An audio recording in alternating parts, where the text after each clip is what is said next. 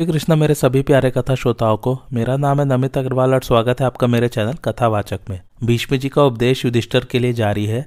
आइए आज की कथा आरंभ करते हैं। भीष्म जी कहते हैं, युधिष्ठर व्यास पुत्र सुखदेव जी कैलाश शिखर पर पहुंचकर एकांत में समतल भूमि पर बैठ गए और शास्त्रोक्त विधि से संपूर्ण शरीर में आत्मा की धारणा करने लगे। थोड़ी ही देर में जब सूर्योदय हुआ तो वे हाथ पैर समेटकर विनीत भाव से पूर्व दिशा की ओर मुँह करके बैठे और योग में प्रवृत्त हो गए।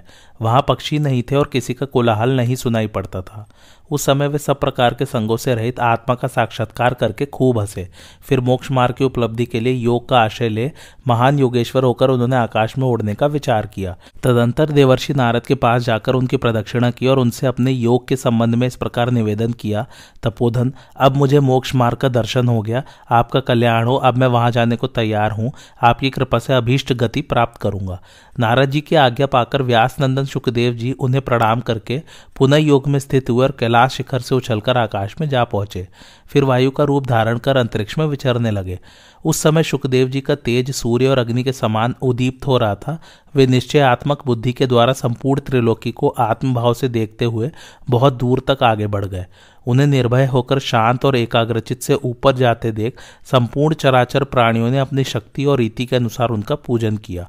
देवताओं ने उन पर दिव्य फूलों की वर्षा की। तीनों लोकों में प्रसिद्ध परम धर्मात्मा सुखदेव जी पूर्व दिशा की ओर मुँह करके सूर्य को देखते हुए मौन भाव से आगे बढ़ रहे थे। थोड़ी ही देर में वे मलय पर्वत पर जा पहुँचे, जहाँ उर्वशी और पूर्वचिति, ये दो अप्सराएँ सदा निवास करती हैं। ब्रह्मर्षि व्यास जी के पुत्र सुखदेव को इस प्रकार जाते देख उन दोनों अप्सराओं को बड़ा आश्चर्य हुआ। वे आपस में कहने लगी, अहो, इस वेदाभ्यासी ब्राह्मण की बुद्धि में कितनी अद्भुत एकाग्रता है, जो थोड़े ही समय में पिता की सेवा से उत्तम बुद्धि प्राप्त कर चंद्रमा के समान आकाश में विचर रहा है। यह बड़ा ही तपस्वी और पितृभक्त था। इसके पिता भी इसको बहुत प्यार करते थे, फिर भी उन्होंने इसे जाने की आज्ञा कैसे दे दी? उर्वशी की बात सुनकर सुखदेव जी ने अंतरिक्ष, पृथ्वी, पर्वत, वन, सरोवर तथा सरिताओं पर दृष्टि डाली। उस समय इन सबकी अधिष्ठात्री देवियों ने हाथ जोड़कर बड़े आदर के साथ उनकी ओर देखा। तब सुखदेव जी ने उन सबसे कहा, देवियों, यदि मेरे पिताजी मेरा नाम लेकर पुकारते हुए इधर आ निकले तो आप लोग सावधानी के साथ उत्तर देना। मुझ पर आप लोगों का स्नेह है, इसलिए मेरी इतनी सी बात मान लेना। उनका कथन सुनकर समुद्र, नदी, पर्वत और वन सहित संपूर्ण दिशाओं के अधिष्ठात्री देवियों ने सब ओर से उत्तर दिया, बहुत अच्छा आप जो आज्ञा देते हैं, वैसा ही होगा। यह कहकर महातपस्वी सुखदेव जी सिद्धि पाने के उद्देश्य से आगे बढ़ गए। उन्होंने चार प्रकार के दोषों का, आठ प्रकार के तमोगुण का तथा पाँच प्रकार के रजोगुण का परित्याग करके सत्व गुण को भी त्याग दिया। यह एक अद्भुत बात हुई। तत्पश्चात में नित्य, निर्गुण एवं लिंग रहित ब्रह्म पद में स्थित हो गए। उस समय उनका तेज, धूमहीन, अग्नि की भांति दे दीप्यमान हो रहा था। इंद्र ने सरस और सुगंधित जल की वर्षा की और दिव्य गंध फैलाती हुई परम पवित्र वायु चलने लगी। आगे बढ़ने पर श्री सुखदेव जी ने पर्वत के दो दिव्य शिखर देखे, जिनमें एक हिमालय का और दूसरा मेरु पर्वत का था। हिमालय का शिखर रजतमय होने के कारण श्वेत दिखाई देता था और सुमेरु का स्वर्णमय श्रृंग पीले रंग का था। इन दोनों की लंबाई चौड़ाई सौ सौ योजन की थी। उत्तर दिशा की ओर जाते समय ये दोनों शिखर जब सुखदेव जी की दृष्टि में पड़े तो वे निर्भीक होकर उनके ऊपर चढ़ गए। वह महान पर्वत उनकी गति को रोक न सका, उसके दो टुकड़े हो गए और सुखदेव जी आगे बढ़ गए। यह देख उस पर्वत पर रहने वाले संपूर्ण देवताओं, गंधर्वों और ऋषियों ने बड़े ज़ोर से हर्षनाद किया। उनकी हर्ष ध्वनि आकाश में चारों ओर गूंज उठी तथा वहाँ सब और सुखदेव जी के प्रति साधुवाद के शब्द सुनाई पड़ने लगे। उस समय देवता, गंधर्व, यक्ष, राक्षस और विद्याधरों ने उनका पूजन किया। उनके चढ़ाए हुए दिव्य पुष्पों की वर्षा से वहाँ का सारा आकाश छा गया। तदंतर ऊर्धव लोक में जाते हुए सुखदेव जी ने आकाश गंगा का दर्शन किया। इस प्रकार उन्हें सिद्धि के लिए उत्क्रमण करते जान उनके पिता वेद व्यास जी भी स्नेहवश, उत्तम गति का आश्रय ले उनके पीछे पीछे आने लगे। पलक मारते मारते वे उस स्थान पर जा पहुँचे, जहाँ से पर्वत को गिराकर सुखदेव जी आगे बढ़े थे। वहाँ उन्होंने पर्वत के दो टुकड़े देखे। उस समय वहाँ रहने वाले ऋषि ने आकर व्यास जी से उनके पुत्र का वह अलौकिक कर्म कह सुनाया। तब व्यास जी ने सुखदेव का नाम लेकर बड़े ज़ोर से क्रंदन किया। उनकी आवाज़ से तीनों लोग गूंज उठे। पिता की पुकार सुनकर सबके आत्मरूप सुखदेव जी ने सर्वव्यापक स्वरूप से भो, इस एकाक्षर शब्द का उच्चारण करके उत्तर दिया। उस समय समस्त चराचर जगत ने उस ध्वनि का उच्चारण किया। तभी से आज तक पर्वतों के शिखर पर अथवा गुफाओं के पास जब जब आवाज़ दी जाती है, तब तब वहाँ से सुखदेव जी के शब्द में ही प्रतिध्वनि निकलती है। इस प्रकार अपना प्रभाव दिखाकर सुखदेव जी अंतर्धान हो गए और शब्द आदि गुणों का त्याग करके परम पद को प्राप्त हुए। अपने अमित तेजस्वी पुत्र की यह महिमा देखकर व्यास जी उसी का चिंतन करते हुए पर्वत के शिखर पर बैठ गए। इतने में देवता और गंधर्वों से घिरे हुए तथा महर्षियों से पूजित पिनाकधारी भगवान शंकर वहाँ आ पहुँचे और पुत्र शोक से संतप्त वेद व्यास जी को सांत्वना देते हुए कहने लगे, ब्रह्मर्षि, तुमने पहले अग्नि, भूमि, जल, वायु और आकाश के समान शक्तिशाली पुत्र होने का मुझसे वरदान मांगा था। अतः तुम्हारी तपस्या के प्रभाव तथा मेरी कृपा से तुम्हें वैसा ही पुत्र प्राप्त हुआ। वह ब्रह्म तेज से संपन्न और परम पवित्र था। इस समय उसने ऐसी उत्तम गति प्राप्त की है, जो अजितेंद्रिय पुरुषों तथा देवताओं के लिए भी दुर्लभ है। फिर भी तुम उसके लिए क्यों शोक कर रहे हो? जब तक इस संसार में पर्वत और समुद्रों की सत्ता रहेगी, तब तक तुम्हारी और तुम्हारे पुत्र की अक्षय कीर्ति यहाँ बनी रहेगी, तथा मेरी कृपा से इस जगत में सर्वदा तुम्हें अपने पुत्र की छाया दिखाई देगी। भगवान शंकर के इस प्रकार आश्वासन देने पर मुनिवर व्यास जी सर्वत्र अपने पुत्र की छाया देखते हुए बड़ी प्रसन्नता के साथ अपने आश्रम पर लौट आए। युधिष्ठर, तुम्हारे प्रश्न के अनुसार मैंने सुखदेव जी के जन्म और परम पद प्राप्ति की कथा विस्तार से सुनाई है। सबसे पहले देवर्षि नारद जी ने मुझे यह वृतांत सुनाया था। महायोगी व्यास जी तो बातचीत के प्रसंग में पद पद पर इस कथा को दोहराया करते हैं। जो पुरुष मोक्ष धर्म से युक्त इस परम पवित्र इतिहास को धारण करेगा, वह शांति परायण होकर मोक्ष को प्राप्त होगा। युधिष्ठर ने पूछा, पितामह, गृहस्थ, ब्रह्मचारी, वानप्रस्थ अथवा सन्यासी, जो भी सिद्धि पाना चाहता हो, उसे किस देवता का पूजन करना चाहिए? देव यज्ञ अथवा पितृयज्ञ की क्या विधि है? मुक्त पुरुष किस गति को प्राप्त होता है? मोक्ष का क्या स्वरूप है? देवताओं का भी देवता और पितरों का भी पिता कौन है? अथवा उससे भी श्रेष्ठ तत्व क्या है? इन सब बातों को मुझे बताइए। भीष्म जी ने कहा, युधिष्ठर, तुमने बड़ा गूढ़ प्रश्न किया है। इसका उत्तर समझने में कठिन है, फिर भी तुम्हें तो बतलाना ही है। इस विषय में जानकार लोग देवर्षि नारद और नारायण ऋषि के संवाद रूप प्राचीन इतिहास का उदाहरण दिया करते हैं। मेरे पिताजी ने मुझे बताया था कि भगवान नारायण संपूर्ण जगत के आत्मा, चतुर्मूर्ति और सनातन देवता है। वे ही धर्म के पुत्र रूप में प्रकट हुए थे। स्वयंभुव मनवंतर के सत्य युग में उनके चार स्वयंभुव अवतार हुए थे, जिनके नाम है नर, नारायण, हरि और कृष्ण। उनमें से अविनाशी नर और नारायण बद्रिकाश्रम में जाकर घोर तपस्या करने लगे। तब करते करते वे दोनों बहुत दुर्बल हो गए। उनके शरीर की नसें दिखाई देने लगी। तपस्या से उनका तेज इतना बढ़ गया कि देवताओं को भी उनकी ओर देखना कठिन हो गया। जिस पर उनकी कृपा होती थी, वही उन्हें देख सकता था। एक समय शीघ्र गामी नारद जी घूमते घूमते बद्रिका आश्रम में जा पहुँचे। वहाँ जब नर और नारायण के नित्य कर्म का समय हुआ तो नारद जी के मन में उन्हें देखने के लिए बड़ा कौतूहल हुआ। वे सोचने लगे, अहो, यह उन्हीं भगवान का स्थान है जिनके भीतर देवता, असुर, गंधर्व, किन्नर और नागों सहित संपूर्ण लोक निवास करते हैं। पहले ये एक ही रूप में विद्यमान थे, फिर धर्म के वंश में चार स्वरूप धारण करके प्रकट हुए। इन्होंने अपने धर्म आचरण से धर्म को बढ़ाया और अनुग्रहित किया। पहले किसी कारणवश हरि और कृष्ण यहाँ रहकर तपस्या करते थे, अब धर्म आचरण में बड़े चढ़े हुए ये नर और नारायण तप में प्रवृत्त हुए हैं। यही दोनों परम धाम हैं, ये संपूर्ण प्राणियों के पिता, देवता और परम यशस्वी हैं। भला ये दोनों यहाँ किस दूसरे देवता या पितर की पूजा कर रहे हैं? इस प्रकार मन ही मन भक्ति पूर्वक सोच विचार कर नाराजी सहसा उन दोनों देवताओं के पास उपस्थित हुए। भगवान नर और नारायण जब देवता और पितरों की पूजा समाप्त कर चुके तो उन्होंने नारद जी को देखा और उनकी शास्त्रीय विधि से पूजा की। उनका यह आश्चर्यजनक बर्ताव देखकर नारद जी ने उन्हें नमस्कार किया और इस प्रकार कहा, भगवान, अंग उपांगों सहित संपूर्ण वेदों और पुराणों में आपकी ही महिमा का गान किया जाता है। आप अजन्मा सनातन माता पिता और सर्वोत्तम अमृत रूप है। आप ही में भूत भविष्य और वर्तमान कालीन संपूर्ण जगत प्रतिष्ठित है।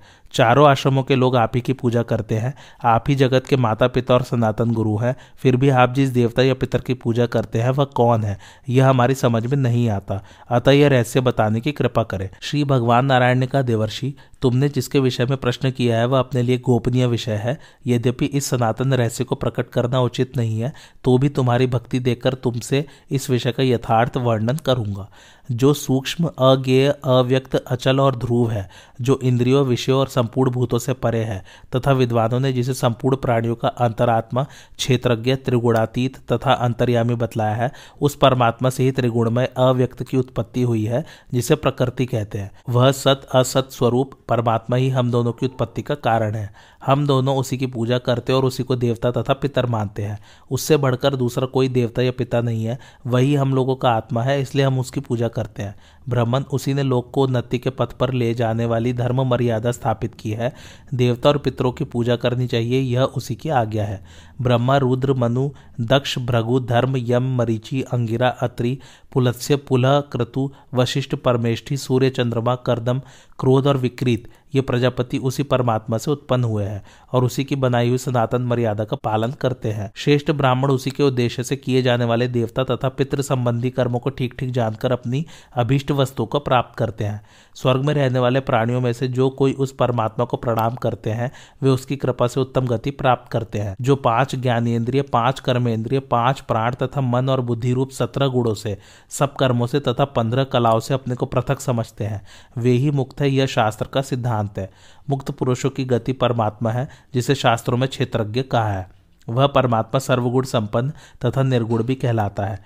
ज्ञान योग के द्वारा उसका साक्षात्कार होता है। हम दोनों का प्रादुर्भाव उसी से हुआ है, ऐसा जानकर हम उस सनातन परमात्मा की पूजा करते हैं। चारों वेद, चारों आश्रम तथा नाना प्रकार के मतों का आश्रय लेने वाले लोग भक्ति पूर्वक उसकी पूजा करते हैं और वह इन सबको उत्तम गति प्रदान करता है। जो सदा उसका स्मरण करते तथा अनन्य भाव से उसकी शरण लेते हैं, उन्हें सबसे बड़ा लाभ यह होता है कि वो उसके स्वरूप में प्रवेश कर जाते हैं। नारद, तुम्हारी भक्ति और प्रेम के कारण हमने तुम्हारे सामने इस परम गोपनीय विषय का वर्णन किया है। भीष्म जी कहते हैं, पुरुषोत्तम नारायण ने जब नाराज़ जी से इस प्रकार कहा तो वे उनसे बोले, भगवान, अब आप अपने अवतार धारण के उद्देश्य की पूर्ति कीजिए। अब मैं श्वेत द्वीप में स्थित आपके आदि विग्रह का दर्शन करने जाता हूँ। लोकनाथ, मैंने वेदों का स्वाध्याय और तप किया है, कभी असत्य भाषण नहीं किया है। मैं सदा गुरुजनों का आदर करता हूँ, किसी की गुप्त बात दूसरों पर प्रकट नहीं करता। शत्रु और मित्र में मेरा समान भाव है, तथा आदिदेव परमात्मा की शरण लेकर सदा अनन्य भाव से उनका भजन करता हूँ। इन सब कारणों से मेरा अंतकरण शुद्ध हो गया है। ऐसी दशा में मैं उन अनंत परमेश्वर के दर्शन से कैसे वंचित रह सकता हूँ? नारद जी की बात सुनकर सनातन धर्म के रक्षक भगवान नारायण ने उनकी विधिवत पूजा की और उन्हें जाने की आज्ञा दे दी। आज्ञा पाकर नारद जी भी उन पुरातन ऋषि की पूजा करके योग युक्त हो आकाश की ओर उड़े और सहसा मेरू पर्वत पर पहुंचकर अदृश्य हो गए। मेरू के शिखर पर एकांत स्थान में छड़वर विश्राम करने के पश्चात जब उन्होंने उत्तर पश्चिम की ओर दृष्टि डाली तो उन्हें एक अद्भुत दृश्य दिखाई दिया। क्षीर सागर के उत्तर भाग में जो श्वेत नाम से प्रसिद्ध विशाल द्वीप है, वह उनके सामने प्रकट हो गया। उस द्वीप में सब प्रकार के पापों से रहित श्वेत वर्ण वाले पुरुष निवास करते हैं। वे प्राकृतिक इंद्रियों से शून्य होने के कारण शब्द आदि विषयों का उपभोग नहीं करते। उनके शरीर से किसी प्रकार की चेष्टा नहीं होती और सदा सुगंध निकलती रहती है। उनकी ओर देखने से पापी मनुष्य की आँखें चौंधिया जाती है। उनके शरीर तथा हड्डियाँ वज्र के समान दृढ़ होती है।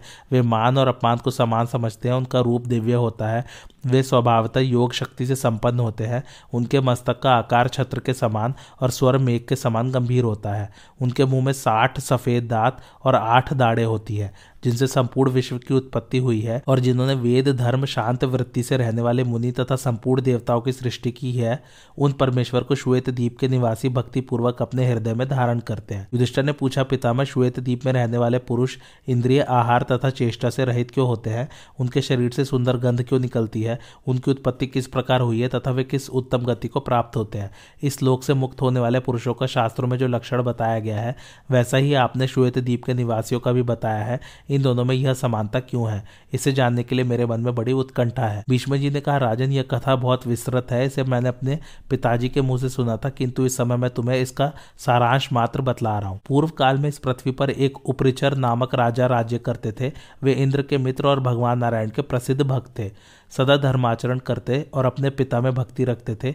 आलस्य तो उन्हें छू भी नहीं गया था। नारायण के वर से ही उन्होंने इस भूमंडल का साम्राज्य प्राप्त किया था। सूर्य के द्वारा उपदिष्ट वैष्णव शास्त्रोक्त विधि से पहले वे भगवान नारायण का पूजन करते, फिर उनकी पूजा से बची हुई सामग्री के द्वारा पितरों और ब्राह्मणों की पूजा करते थे। अपने आश्रय में रहने वाले लोगों को अन्न बांटकर सबसे पीछे वे स्वयं भोजन करते थे, सदा सत्य बोलते और प्राणियों की हिंसा से दूर रहते थे। देव देव जनार्दन में वे संपूर्ण चित्त से भक्ति करते थे। इससे प्रसन्न होकर देवराज इंद्र उन्हें अपने साथ एक शैया और एक सिंहासन पर बिठाया करते थे। राजा, उपरिचर अपने राज्य, धन, स्त्री और वाहन आदि सब उपकरणों को भगवान की कृपा से प्राप्त समझकर सब उन्हीं को समर्पण किए रहते थे तथा सदा सावधान रहकर सकाम और नैमित्तिक यज्ञों की संपूर्ण क्रियाएँ वैष्णव शास्त्रोक्त विधि से संपन्न किया करते थे। उन महात्मा राजा के यहाँ पाँच रात्र आगम के मुख्य मुख्य विद्वान सदा मौजूद रहते थे। भगवान को अर्पण किया हुआ प्रसाद सबसे पहले उन्हें ही भोजन कराया जाता था। राजा ने धर्म पूर्वक ही राज्य का शासन किया। कभी असत्य का आश्रय नहीं लिया, उनके मन में कभी बुरा विचार नहीं उठा और अपने शरीर से उन्होंने कभी छोटे से छोटा पाप भी नहीं किया था। अब मैं जिस प्रकार तंत्र शास्त्र की उत्पत्ति हुई है, उसे बताता हूँ, सुनो। मरीची, अत्रि, अंगिरा, पुलस्य, पुलह, क्रतु और महातेजस्वी वशिष्ठ, ये सात प्रसिद्ध ऋषि चित्र शिखंडी कहलाते हैं। इन्होंने मेरुगिरी पर एकमत होकर एक उत्तम शास्त्र का निर्माण किया, जो चारों वेदों के सिद्धांत के अनुकूल था। सात ऋषियों के मुख से निकले हुए उस शास्त्र में उत्तम लोक धर्म की व्याख्या की गई है। उपर्युक्त ऋषि एकाग्रचित जितेंद्रिय संयम परायण भूत भविष्य और वर्तमान के ज्ञाता तथा सत्य धर्म में तत्पर रहने वाले हैं। उन्होंने मन ही मन ये सोचकर कि अमुक साधन से संसार का कल्याण होगा, ऐसा करने से परमात्मा की प्राप्ति होगी तथा अमुक उपाय से जगत का अत्यंत हित होगा, उक्त शास्त्र की रचना की। उसमें धर्म, अर्थ, काम और मोक्ष का वर्णन है तथा नाना प्रकार की मर्यादाओं और स्वर्ग एवं मर्त्य लोक की स्थिति का भी वर्णन किया गया है उपर्युक्त ऋषियों ने एक हज़ार दिव्य वर्ष तक तपस्या करके भगवान नारायण की आराधना की थी। उससे प्रसन्न होकर भगवान ने सरस्वती देवी को उनके पास भेजा। नारायण की आज्ञा से संपूर्ण लोगों का हित करने के लिए सरस्वती देवी ने उन ऋषियों के भीतर प्रवेश किया। तब उन तपस्वी ब्राह्मणों ने यथार्थ रूप से शब्द, अर्थ और हेतु युक्त वाणी का प्रयोग किया। उनकी प्रथम रचना ही ओमकार तथा स्वर से विभूषित तंत्र शास्त्र है। ऋषियों ने सबसे पहले करुणामय भगवान को ही वह शास्त्र सुनाया।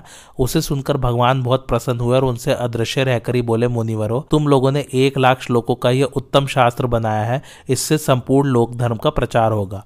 प्रवृत्ति और निवृत्ति के विषय में यह ऋक, साम, यजु और अथर्व वेद के समान प्रमाण माना जाएगा। ब्रह्मा, महादेव जी, सूर्य, चंद्रमा, वायु, पृथ्वी, जल, अग्नि, नक्षत्र तथा अन्य अन्य भूत, नामधारी पदार्थ और ब्रह्मवादी ऋषिगढ़ जैसे अपने अपने अधिकार के अनुसार बर्ताव करते हुए प्रमाण भूत माने जाते हैं। उसी प्रकार तुम लोगों का बनाया हुआ यह उत्तम शास्त्र भी प्रामाणिक माना जाएगा, यह मेरी आज्ञा है। स्वयंभू मनु इसी के अनुसार धर्म का उपदेश करेंगे।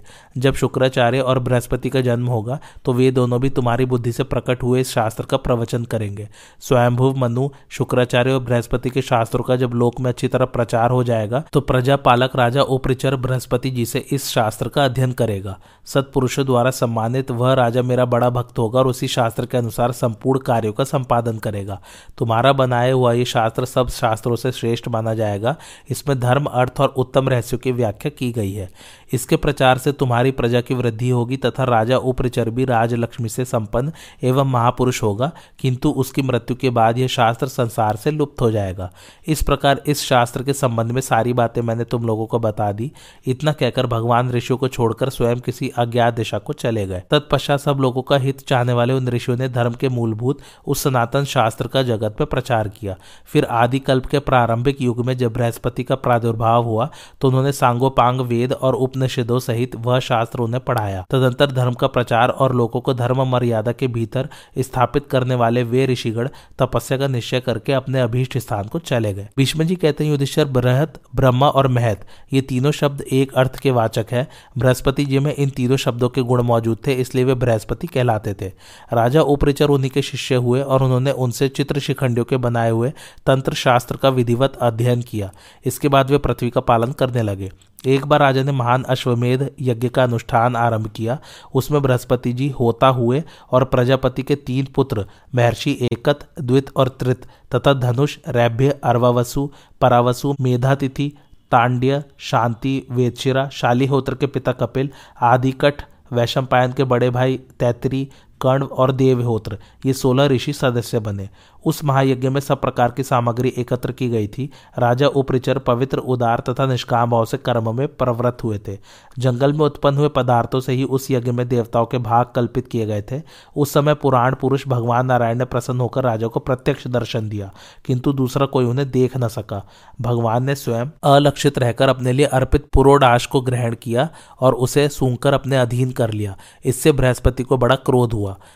वे राजा उपरिचर से बोले, राजन, मैंने जो भाग समर्पण किया है, उसे देवता को मेरे सामने प्रत्यक्ष प्रकट होकर ग्रहण करना चाहिए। इस तरह छिपकर उठा लेना अच्छा नहीं। युधिष्ठर ने पूछा, पितामह, जब सभी देवताओं ने प्रत्यक्ष दर्शन देकर अपने अपने भाग ग्रहण किए तो भगवान विष्णु ने ऐसा क्यों नहीं किया?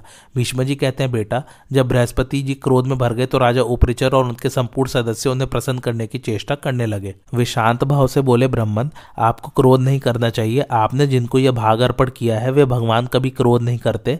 उन्हें हम लोग या आप स्वेच्छा से नहीं देख सकते, जिस पर वे कृपा करते हैं, वही उनका दर्शन पा सकता है। इसके बाद एकत, द्वित त्रित तथा चित्र शिखंडी नाम वाले ऋषियों ने कहा, बृहस्पति, हम लोग ब्रह्मा जी के मानस पुत्र कहलाते हैं। एक बार अपने कल्याण की इच्छा से हम सबने उत्तर दिशा की यात्रा की। वहाँ मेरू के उत्तर और क्षीर सागर के किनारे एक पवित्र स्थान है, जहाँ हम लोगों ने हज़ार वर्षों तक काठ की भांति एक पैर से खड़े होकर एकाग्र चित्त से कठोर तपस्या की थी। हमारे मन में एकमात्र यही संकल्प था कि हमें सनातन देवता भगवान नारायण का दर्शन किसी तरह प्राप्त हो जाए। जब हमारा व्रत समाप्त हुआ और हम लोग अवभ्रत स्नान कर चुके, उस समय बड़े गंभीर स्वर में आकाशवाणी हुई, विप्रवरो, तुम लोगों ने प्रसन्न चित्त से भली भांति तप किया है। तुम भगवान के भक्त हो और ये जानना चाहते हो कि उन सर्वव्यापक परमात्मा का दर्शन कैसे हो। इसका उपाय सुनो। क्षीर समुद्र के उत्तर भाग में अत्यंत प्रकाशमान श्वेत द्वीप है। वहाँ भगवान नारायण का भजन करने वाले पुरुष रहते हैं, जो चंद्रमा के समान कांतिमान होते हैं। वे स्थूल इंद्रियों से रहित, निराहार और निचेष्ट होते हैं। उनके शरीर से मनोहर गंध निकलती रहती है, तथा वे भगवान के अनन्य भक्त होते हैं। तुम लोग उस श्वेत द्वीप में ही चले जाओ, वहाँ भगवान प्रत्यक्ष रूप से दर्शन देते हैं। इस आकाशवाणी को सुनकर हम लोग उसके बताए हुए मार्ग से श्वेत नामक महाद्वीप में पहुँचे। उस समय हमारा चित्त भगवान में ही लगा था। हम उनके दर्शन की इच्छा से उत्कंठित हो रहे थे। श्वेत द्वीप में प्रवेश करते ही हमारी आँखों ने जवाब दे दिया। वहाँ के निवासियों के सामने हमारी दृष्टि ठहर नहीं पाती थी, इसलिए हम वहाँ किसी पुरुष को नहीं देख सके। तदंतर दयाव योग से हमारे हृदय में यह बात स्फूरित हुई कि तपस्या किए बिना हम लोग यहाँ भगवान को सुगमता पूर्वक नहीं देख सकते। यह विचार आते ही हमने फिर सौ वर्षों तक बड़ी भारी तपस्या की। उसके पूर्ण होने पर हमें वहाँ रहने वाले पुरुषों के दर्शन हुए, जो चंद्रमा के समान गौर और सभी शुभ लक्षणों से संपन्न थे। वे प्रतिदिन ईशान कोड की ओर मुँह करके हाथ जोड़े ब्रह्मा का मानस जप करते थे, उनकी इस एकाग्रता से भगवान को बड़ी प्रसन्नता होती थी। प्रलय काल में सूर्य की जैसी प्रभा होती है, वैसी ही उस द्वीप में रहने वाले प्रत्येक पुरुष की थी। उस समय हमें तो ऐसा जान पड़ा कि यह द्वीप तेज का ही निवास स्थान है। वहाँ कोई किसी से बढ़कर नहीं था, सबका तेज समान था। थोड़ी देर में हमारे सामने एक ही साथ हज़ारों सूर्यों के समान प्रभा प्रकट हुई, हमारी दृष्टि सहसा उस ओर खिंच गई। हमने देखा वहाँ के सभी पुरुष प्रसन्नता के साथ हाथ जोड़े, नमो नमः कहते हुए शीघ्रता पूर्वक उस तेज की ओर दौड़ रहे हैं। इसके बाद जब वे स्तुति करने लगे तो उनकी तुमुल ध्वनि हमारे कानों में पड़ी। सब लोग उस तेजस्वी पुरुष को पूजा की सामग्री अर्पण कर रहे थे। उस तेज के सामने हमारी नेत्र शक्ति और इंद्रिय काम नहीं दे पाती थी इसलिए हम स्पष्ट रूप से कुछ देख न सके। परंतु स्तुति की जो ऊँची ध्वनि हो रही थी वह हमें स्पष्ट सुनाई पड़ी। सब लोग कह रहे थे पुंडरी काक्ष आपकी जय हो। विश्व भावन आपको प्रणाम हो। महापुरुषों के भी पूर्वज ऋषिकेश आपको नमस्कार है। इतने ही में पवित्र और सुगंधित वायु बहुत से दिव्य पुष्प और, औषधियाँ ले आई जिनसे वहाँ के अनन्य भक्तों ने बड़ी भक्ति के साथ उस तेजस्वी पुरुष की पूजा की। उनकी बातचीत से हमें विश्वास हो गया कि अवश्य ही यहाँ भगवान प्रकट हुए हैं, किंतु हम उनके दर्शन में सफल न हो सके। उस समय हमसे किसी शरीर रहित देवता ने कहा, मुनिवरो, तुम लोगों ने श्वेत दीपवासी इंद्रिय रहित पुरुषों का दर्शन किया है। इनका दर्शन भगवान के ही दर्शन के समान है। अब तुम लोग जहाँ से आए हो, वहीं लौट जाओ। देर करने की आवश्यकता नहीं है। भगवान में अनन्य भक्ति हुए बिना किसी को उनका साक्षात दर्शन होना असंभव है। हाँ बहुत समय तक उनकी भक्ति करते करते जब पूरी अनन्यता आ जाएगी तो तुम इच्छानुसार उनका दर्शन कर सकते हो। इस समय तुम्हें अभी बहुत बड़ा काम करना है। इस सत्य युग के बीतने पर जब वैवस्वत मनवंतर के त्रेता युग का आरंभ होगा, उस समय देवताओं की कार्य सिद्धि के लिए तुम उनकी सहायता करोगे। यह अमृत के समान मधुर तथा अद्भुत वचन सुनकर हम लोग भगवान की कृपा से अपने अभीष्ट स्थान पर आ पहुँचे। बृहस्पति, इस प्रकार हमने बड़ी भारी तपस्या की। हव्य कव्यों के द्वारा भगवान का पूजन भी किया तो भी हमें उनका दर्शन न मिल सका। फिर तुम कैसे अपने को उनके दर्शन का अधिकारी मानते हो? भगवान नारायण सबसे महान देवता है। एकमात्र वे ही हव्य कव्य के भोक्ता और संसार की रचना करने वाले हैं। उनका आदि और अंत नहीं है। उन अव्यक्त परमेश्वर की देवता और दानव भी पूजा करते हैं। इस प्रकार एक द्वित तथा त्रित आदि सदस्यों के समझाने पर उदार बुद्धि वाले बृहस्पति जी ने उस यज्ञ को समाप्त करके भगवान का पूजन किया। यज्ञ समाप्त होने पर राजा उपरिचर भी पूर्ववत अपनी प्रजा का पालन करने लगे। उसके पश्चात नारद जी ने भगवान की अनेकों नामों से स्तुति की। स्तुति के पश्चात भगवान ने विश्व रूप धारण करके उन्हें दर्शन दिया। उनके श्री विग्रह का कुछ भाग चंद्रमा से भी अधिक निर्मल और कुछ भाग चंद्रमा से विलक्षण था। कोई अंग अग्नि के समान दे दीप्यमान और कोई नक्षत्रों के समान जाजवल्यमान था। शरीर का कोई स्थान तोते की पाख के रंग का, कोई स्फटिक मणि के समान, कोई कज्जल राशि के समान, कोई स्थान सोने के रंग का, कोई मूँगे के समान और कोई श्वेत वर्ण का था। कुछ भाग श्वेत वैद्यूर्य के समान, कुछ नील वैद्यूर्य के समान, कुछ इंद्र नील मणि के तुल्य, कुछ मोर के कंठ के रंग का तथा कुछ मोती की माला के समान था। इस प्रकार वे सनातन भगवान अपने विग्रह में नाना प्रकार के रंग धारण किए हुए थे। उनके हज़ारों नेत्र, हज़ारों मस्तक, हज़ारों पैर, हज़ारों उदर और हज़ारों हाथ थे तथा कहीं कहीं उनकी आकृति स्पष्ट नहीं जान पड़ती थी। वे एक मुख से ओमकार सहित गायत्री का जप तथा अन्य अन्य मुखों से चारों वेदों और आरण्यकों का गान कर रहे थे। वे अपने हाथों में वेदी कमंडलू उज्ज्वल मणि कुश मृगचर्म दंड और धधकती हुई आग लिए हुए थे। उनके चरणों में चरण पादुकाएँ शोभा पा रही थी। भगवान का मुख प्रसन्न दिखाई देता था। उनका दर्शन पाकर नाराज़ जी का हृदय प्रसन्नता से खेल उठा और वे चुपचाप उनके चरणों में पड़ गए। तब देवताओं के आदि कारण उन अविनाशी परमात्मा ने नाराज़ जी से कहा, देवर्षि, महर्षि एक, द्वित और त्रित भी मेरे दर्शन की इच्छा से यहाँ आए हुए थे, किंतु उन्हें मेरा दर्शन न हो सका। वास्तव में मेरे अनन्य भक्त के सिवा और कोई मुझे नहीं देख सकता। तुम तो मेरे अनन्य भक्तों में श्रेष्ठ हो, इसलिए मेरा दर्शन कर सके हो। विप्रवर धर्म के घर में जिन्होंने अवतार लिया है, वे नर नारायण आदि मेरे ही स्वरूप है, तुम सदा उनका भजन किया करो। आज मैं तुम पर बहुत प्रसन्न हूँ, यदि मुझसे कोई वर मांगना चाहो तो मांग लो। नारद जी ने कहा, भगवान, जब आपका दर्शन हो गया तो मुझे तप, यम और नियम सबका फल मिल गया। आपका दर्शन ही मेरे लिए सबसे बड़ा वरदान है। भगवान ने कहा, नारद जी, मुझे कोई नेत्रों से नहीं देख सकता। तुम जो मुझे देख रहे हो, यह मेरी रची हुई माया का प्रभाव है। मैं सर्वत्र व्यापक और संपूर्ण प्राणियों का अंतरात्मा हूँ। प्राणियों के शरीरों का नाश हो जाने पर भी मैं नहीं नष्ट होता। मुनिवर, जो लोग मेरे एकांत भक्त हो चुके हैं, वे बड़े सौभाग्यशाली और सिद्ध हैं, क्योंकि रजोगुण और तमोगुण से मुक्त होकर वे मुझमें ही प्रवेश करेंगे। मुनिवर, देखो मेरे दाहिने भाग में ग्यारह रुद्र और वाम भाग में बारह आदित्य विराजमान है। मेरे अग्र भाग में आठ वसु और पृष्ठ भाग में दोनों अश्विनी कुमार स्थित है। यह देखो, संपूर्ण प्रजापति, सात ऋषि, वेद, यज्ञ, अमृत, औषधि तथा नाना प्रकार के यम नियम भी मेरे शरीर में मूर्तिमान दिखाई देते हैं। आठ प्रकार के ऐश्वर्य भी यहाँ साकार रूप से प्रकट है। श्री, लक्ष्मी, कीर्ति, पृथ्वी तथा वेद माता सरस्वती देवी भी मेरे भीतर विराजमान है, उनका दर्शन करो। देखो, ये नक्षत्रों में श्रेष्ठ ध्रुव दिखाई दे रहे हैं। बादल, समुद्र, सरोवर और नदियों को भी मूर्तिमान देख लो। ये चार प्रकार के पितृगण शरीर धारण करके प्रकट हुए हैं। इनके साथ ही मेरे अंदर रहने वाले सत्यवादी गुणों का भी अवलोकन करो। मैं ही देवताओं और पितरों का पिता हूँ तथा हैग्रीव रूप धारण करके समुद्र के भीतर वायव्य कोण में रहता हूँ। सांख्य के आचार्य मुझे विद्या शक्ति से संपन्न एवं सूर्यमंडल में स्थित कपिल कहते हैं। वेद में जिनकी स्तुति की गई है, वह हिरण्य गर्भ मैं ही हूँ तथा योगी लोग जिसमें रमण करते हैं, वह योग शास्त्र प्रसिद्ध ब्रह्मा भी मैं ही हूँ। इस समय मैं व्यक्त रूप धारण करके आकाश में स्थित हूँ। फिर हज़ार युग बीतने पर इस जगत का संहार करूँगा और संपूर्ण चराचर प्राणियों को अपने में लीन करके मैं अकेला ही अपनी विद्या शक्ति के साथ विहार करूँगा। तदंतर सृष्टि का समय आने पर फिर उस विद्या शक्ति के ही द्वारा संसार की सृष्टि करूँगा तथा कुछ काल पश्चात त्रेता और द्वापर के संध्यांश के समय मैं दशरथ नंदन राम के रूप में अवतार लूँगा। उस समय समस्त संसार के लिए कंटक रूप पुलत से कुल घालक राक्षसराज रावण का उनके अनुयायियों सहित नाश करूँगा। फिर द्वापर और कली की संधि में कंस को मारने के लिए मथुरा में अवतार धारण करूँगा और देवताओं के लिए काटा बोने वाले बहुत से दानवों का वध करके द्वारकापुरी में निवास करूँगा। वहाँ रहते समय देव माता अदिति का अप्रिय करने वाले भूमिपुत्र नरकासुर, मुर तथा पीठ नामक दानव का संहार करूँगा और उनके प्राग ज्योतिषपुर नामक नगर का धन धान्य द्वारका में उठवा ले जाऊँगा। तदंतर वाणासुर का प्रिय तथा हित चाहने वाले विश्व वंदित देवता महादेव और कार्तिकेय को युद्ध में परास्त करूँगा और हज़ार बाहों वाले बलिपुत्र बाणासुर को जीतकर सौभ विमान में रहने वाले शालवादी वीरों को मौत के घाट उतारूँगा। इतना ही नहीं, महर्षि गर्ग के तेज से शक्तिशाली बने हुए काले वन का भी मेरे ही द्वारा नाश होगा। उस समय गिरी वज्र में जरासंध नामक एक बहुत बलवान असुर राजा होगा जो दूसरे राजाओं से बैर मोल लेता फिरेगा। उसका भी मेरी ही बुद्धि के प्रयत्न से नाश होगा। इसी प्रकार धर्मपुत्र युधिष्ठर की यज्ञ में भेंट लेकर आए हुए समस्त बलवान राजा महाराजाओं के बीच शिशुपाल का मस्तक काटूँगा। महाभारत में सबको परास्त करके भाइयों सहित युधिष्ठर को उनके राज्य पर बिठाऊँगा। उस समय संसार के लोग यही कहेंगे कि श्री कृष्ण और अर्जुन के स्वरूप में ये नर और नारायण ऋषि जगत का कल्याण करने के लिए क्षत्रिय कुल का संहार कर रहे हैं। इस प्रकार पृथ्वी का भार उतार कर मैं द्वारका के समस्त यादवों का भी भयंकर संहार करूँगा। नारद जी, तुम्हारी भक्ति के कारण यह भूत और भविष्य का सारा रहस्य मैंने तुमसे बतलाया है। भीष्म जी कहते हैं, युधिष्ठर विश्व रूपधारी अविनाशी भगवान नारायण इतनी बात कहकर अंतर्धान हो गए। तब महातेजस्वी नारद जी भी भगवान का मनोवांछित अनुग्रह पाकर नर नारायण का दर्शन करने के लिए बद्रिकाश्रम की ओर चल दिए।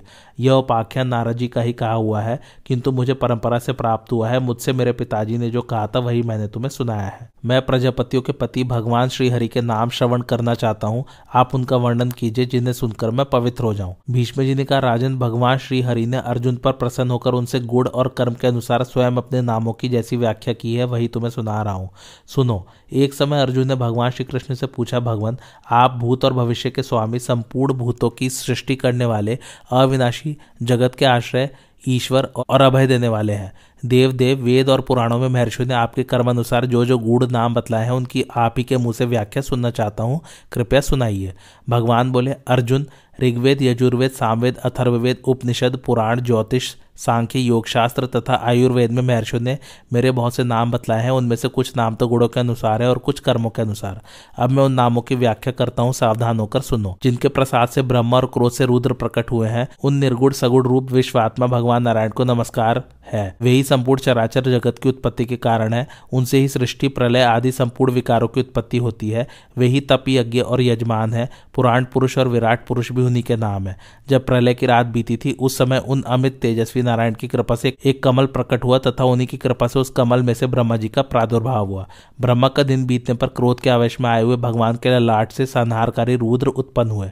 इस प्रकार ये दोनों देवता ब्रह्मा और रुद्र भगवान के प्रसाद और क्रोध से प्रकट हुए हैं तथा उन्हीं के बताए हुए मार्ग से सृष्टि और संहार का कार्य पूर्ण करते हैं। समस्त प्राणियों को वर देने वाले ये दोनों देव सृष्टि और प्रलय के निमित्त मात्र है। वास्तव में तो वह सब कुछ नारायण की इच्छा से ही होता है। इनमें से संहारकारी रुद्र के कपड़दी जटाजूटधारी जटिल मुंड शमशान ग्रह का सेवन करने वाले, कठोर व्रत का पालन करने वाले, रुद्र योगी परम दारुण दक्ष यज्ञ विध्वंस करने वाले, तथा भग देवता की आग फोड़ने वाले आदि कई नाम है। पांडु नंदन ये भगवान रुद्र भी नारायण के ही स्वरूप है। इन देवदेव महेश्वर की पूजा करने से भगवान नारायण की भी पूजा हो जाती है। मैं संपूर्ण जगत का आत्मा हूँ, इसलिए मैं पहले अपने आत्मरूप रुद्र की ही पूजा करता हूँ। यदि मैं वरदाता भगवान शिव की पूजा न करूँ तो दूसरा कोई भी उन आत्मरूप शंकर का पूजन नहीं करेगा, क्योंकि मेरे कार्य को ही आदर्श मानकर सब लोग उसका अनुसरण करते हैं। जो रुद्र को जानता है, वह मुझे जानता है। जो उनका भजन करता है, वह मेरा भी भजन करता है। रुद्र और नारायण की एक ही सत्ता है, जो दो स्वरूप धारण करके संसार में विचर रही है। मुझे रुद्र के सिवा दूसरा कोई वर देने में समर्थ नहीं है। यह सोचकर ही मैंने पुत्र प्राप्ति के लिए अपने आत्मरूप भगवान रुद्र की आराधना की थी। ब्रह्मा, रुद्र, इंद्र आदि देवता और ऋषि भी भगवान नारायण की पूजा करते हैं। भूत भविष्य और वर्तमान तीनों कालों में जो प्राणी रहते हैं, उन सबके नेता और सेव्य भगवान विष्णु ही है। वे सदा सबकी पूजा के योग्य है।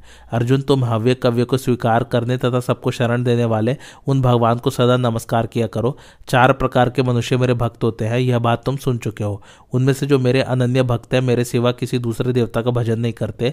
वे ही श्रेष्ठ है, मैं ही उनकी परम गति हूँ। वे कर्म करते हुए भी फल की इच्छा नहीं रखते। शेष तीन प्रकार के जो भक्त हैं, उन्हें मैं फल की कामना वाला ही मानता हूँ और फल की कामना वालों को नीचे गिरना पड़ता है। किंतु जो कामना का त्याग करने वाले ज्ञानी भक्तों ने सर्वोत्तम फल की प्राप्ति होती है। ज्ञानी पुरुष ब्रह्मा, शिव तथा दूसरे देवताओं की सेवा करते हुए भी अंत में मुझे ही प्राप्त होते हैं। अर्जुन, यह मैंने तुमसे भक्तों का अंतर बतलाया है। तुम और मैं दोनों नर नारायण ऋषि हैं और पृथ्वी का भार उतारने के लिए हमने मनुष्य शरीर में प्रवेश किया है। मैं अध्यात्म योग को जानता हूँ तथा मैं कौन हूँ और कहाँ से आया हूँ, इस बात का भी मुझे ज्ञान है। लौकिक अभ्युदय का साधक प्रवृत्ति धर्म और निश्रेयस प्रदान करने वाला निवृत्ति धर्म मुझसे अज्ञात नहीं है। एकमात्र मैं ही संपूर्ण मनुष्य का आश्रयभूत सनातन परमात्मा हूँ। श्वेत द्वीप में श्री हरि का दर्शन करके जब नारद जी लौटे तो बड़े वेग से मेरू पर्वत पर आ पहुँचे। भगवान ने जो आगे दी थी, उसे उन्होंने हृदय से स्वीकार किया था। मेरू से चलकर वे गंधमादन पर्वत के पास पहुँचे और वहाँ आकाश से बद्रिकाश्रम में उतरे। फिर निकट जाकर उन्होंने पुरातन ऋषि नर नारायण का दर्शन किया, जो महान व्रत का पालन करते हुए तपस्या में संलग्न थे। उस समय वे सब लोगों को प्रकाशित करने वाले सूर्य से भी अधिक तेजस्वी दिखाई पड़ते थे। उनके वक्ष स्थल में श्रीवत्स का चिन्ह सुशोभित हो रहा था। दोनों अपने मस्तक पर जटा धारण किए हुए थे। उनके हाथों में हंस का और चरणों में चक्र का चिन्ह था। विशाल वक्षस्थल बड़ी बड़ी भुजाएँ, मेघ के समान गंभीर स्वर, सुंदर मुख, चौड़े ललाट बाकी भौए सुंदर ठोड़ी और मनोहर नासिका से उनकी अपूर्व शोभा हो रही थी, तथा उनके मस्तक छत्र के समान सुशोभित होते थे। इन शुभ लक्षणों से संपन्न इन दोनों महापुरुषों का दर्शन करके नारद जी को बड़ी प्रसन्नता हुई। भगवान नर और नारायण ने भी नारद जी का स्वागत सत्कार करके उनकी कुशल पूछी। तदंतर नारद जी ने उन दोनों की ओर देखकर मन ही मन कहा, मैंने श्वेत द्वीप में जिनका दर्शन किया था, उन्हीं के समान इन दोनों महापुरुषों की भी झांकी है। यह सोचकर वे उनकी प्रदक्षिणा करके एक सुंदर कुशासन पर बैठ गए। तब भगवान नारायण ने नारद जी से पूछा देवर्षि क्या तुमने श्वेत द्वीप में जाकर हम दोनों के मूल स्वरूप सनातन परमात्मा का दर्शन किया? नारद जी ने कहा, भगवान, मैंने विश्व रूपधारी उन अविनाशी परमेश्वर का दर्शन कर लिया। देवता और ऋषियों के साथ संपूर्ण लोग उन्हीं के भीतर विराजमान है। आप दोनों सनातन पुरुषों को देखकर तो मैं इस समय भी श्वेत द्वीपवासी भगवान की ही झांकी कर रहा हूँ। वहाँ हमने श्री हरि में जो जो लक्षण देखे थे, आप दोनों भी उन्हीं लक्षणों से संपन्न है। यही नहीं, आप दोनों को मैंने वहाँ भी श्रीहरि के पास उपस्थित देखा था और उन्हीं के भेजने से मैं फिर यहाँ आया हूँ। इस संसार में आप दोनों के अतिरिक्त दूसरा कौन है जो तेज यश और श्री में उनके समान हो? उन्होंने मुझे धर्म का उपदेश दिया और भविष्य में होने वाले अपने अवतार कार्यों का भी वर्णन किया है। श्वेत द्वीप में जो पाँच इंद्रियों से रहित श्वेत वर्ण वाले पुरुष है, वे सबके सब ज्ञानी और भक्त है तथा सदा भगवान की पूजा में लगे रहते हैं। भगवान भी उनके साथ सदा प्रसन्न रहते हैं। उनको अपने भक्त और ब्राह्मण बहुत प्रिय है। वे विश्व का पालन करने वाले सर्वव्यापक और भक्त वत्सल है। कर्ता कारण और कार्य भी वे ही हैं। उनका बल और कांति अनंत है। वे हेतु, आज्ञा, विधि और तत्वरूप तथा महायशस्वी हैं। उन दयालु परमात्मा ने तीनों लोकों में शांति का विस्तार किया है, जिनकी बुद्धि अनन्य भाव से एकमात्र उन्हीं में लगी हुई है। उन भक्तों द्वारा अर्पण की हुई प्रत्येक क्रिया को वे भगवान स्वयं शिरोधारे करते हैं। संसार में उन्हें अपने अनन्य भक्त से बढ़कर और कोई प्रिय नहीं है। नर नारायण ने कहा नारद तुमने श्वेत द्वीप में साक्षात भगवान का दर्शन किया है, अतः तुम धन्य हो। वास्तव में भगवान ने तुम पर बड़ी कृपा की। वे प्रभु अव्यक्त प्रकृति के भी मूल कारण है। किसी के लिए भी उनका दर्शन मिलना नितान एकांत कठिन है। देवर्षि, हम सच कह रहे हैं, भगवान को इस जगत में भक्त से बढ़कर दूसरा कोई प्रिय नहीं है। इसलिए उन्होंने तुम्हारे सामने अपना स्वरूप प्रकट किया है। एक हज़ार सूर्यों के एकत्र होने पर जितनी कांति हो सकती है, उतनी ही उस स्थान की भी कांति है, जहाँ साक्षात भगवान विराज रहे हैं। विप्रवर विश्व विधाता ब्रह्मा जी के भी पति उन परमेश्वर से ही क्षमा की उत्पत्ति हुई है, जिससे पृथ्वी का संयोग होता है। वे संपूर्ण प्राणियों के हित करने वाले हैं, उन्हीं से रस प्रकट हुआ है, जो जल का गुण है और जिसके कारण जल द्रवीभूत होता है। उन्हीं से रूप, गुण, विशिष्ट तेज का प्रादुर्भाव हुआ है, जिससे संयुक्त होने के कारण सूर्यदेव इस जगत में प्रकाशित हो रहे हैं। उन्हीं पुरुषोत्तम से स्पर्श की उत्पत्ति हुई है जिससे संयुक्त होकर वायु संपूर्ण जगत में प्रवाहित हो रही है। वही लोकेश्वर शब्द की भी उत्पत्ति के हेतु हैं, जिससे आकाश का नित्य संयोग है और जिसके ही कारण वह निरावृत रहता है। संपूर्ण प्राणियों के भीतर स्थित रहने वाले मन की उत्पत्ति भी उन्हीं से हुई है। उस मन से संयुक्त होकर ही चंद्रमा प्रकाश गुण धारण करता है। वे भगवान विद्या शक्ति के साथ अपने सत्य धाम में विराजमान है। तपोधन, श्वेत दीप में तुम्हें हम लोगों ने भी देखा था। भगवान से समागम होने के पश्चात तुम्हारे मन में संकल्प उठा, वह सब भी हम लोगों को विदित है।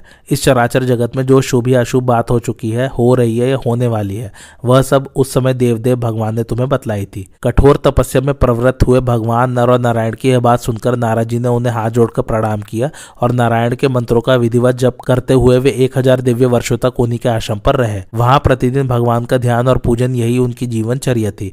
इस प्रकार भगवान की कथा सुनते और प्रतिदिन उनका दर्शन करते हुए बद्रिक आश्रम में एक हज़ार वर्ष पूरा होने पर नाराजी हिमालय पर्वत पर स्थित अपने आश्रम में चले गए। और वे विख्यात तपस्वी नर नारायण पुनः उत्तम तपस्या में संलग्न हो गए। आज की कथा यही समाप्त होती है। कैसे लगे आप लोगों को मेरी कथा, मुझे कमेंट करके ज़रूर बताइए और मेरे चैनल कथावाचक को लाइक, शेयर और सब्सक्राइब ज़रूर कीजिए। थैंक्स फॉर वॉचिंग धन्यवाद।